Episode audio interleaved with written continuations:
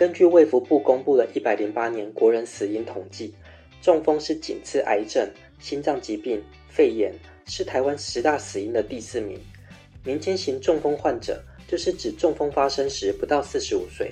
近十年来，因为饮食、生活形态和环境等因素，台湾年轻中风患者占整体中风患者比例，从原本的五到六 percent 剧增到十五到十八 percent。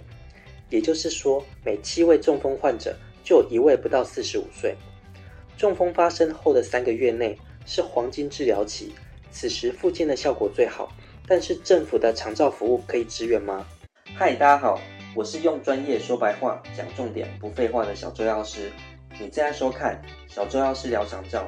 第一集就有说到，长照服务有四大类适用资格：一是六十五岁以上长者，二是五十五岁以上原住民。三是五十岁以上失智症者，四是身心障碍者。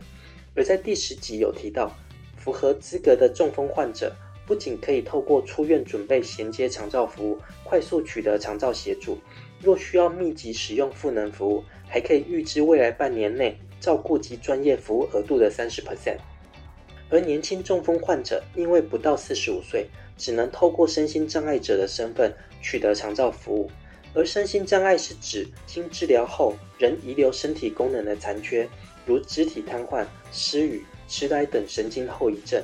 所以要等中风症状稳定后，通常至少要经过半年，再经过专科医师鉴定，才可以申请身心障碍手册。所以年轻中风患者在黄金治疗期内无法使用长照服务，只能在中风半年之后用身心障碍者的身份申请长照服务。那如果有买商业保险就可以高枕无忧吗？那就要看你买的险种及理赔方式。如果买是中风确诊就理赔的险种，就可以在黄金复原期帮上忙。如果买的险种是要看中风六个月后的失能或残疾的状况，自然就和黄金复原期没有关系，但是和未来的生活品质有关。以下是常见的险种和相对应的理赔方式。整理仅供参考，请依照你买的保险条文为主。一、医疗险只负责住院医疗理赔，离开医院之后的需求就帮不上忙。二、重大伤病险只要中风确诊，拿到受纳伤病卡就可以理赔。以上两个险种都是确诊就理赔，而下面的五个险种，若保险条文中没有立即可判定的但书，原则上都是看中风六个月之后的复原情形理赔。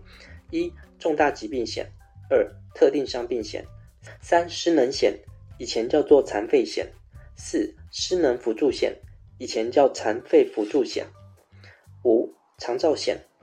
所以买保险时，除了保费和理赔额度很重要外，还要相当注意理赔条件，可能需要多种险种搭配，才能让你在疾病或意外发生之时没有后顾之忧。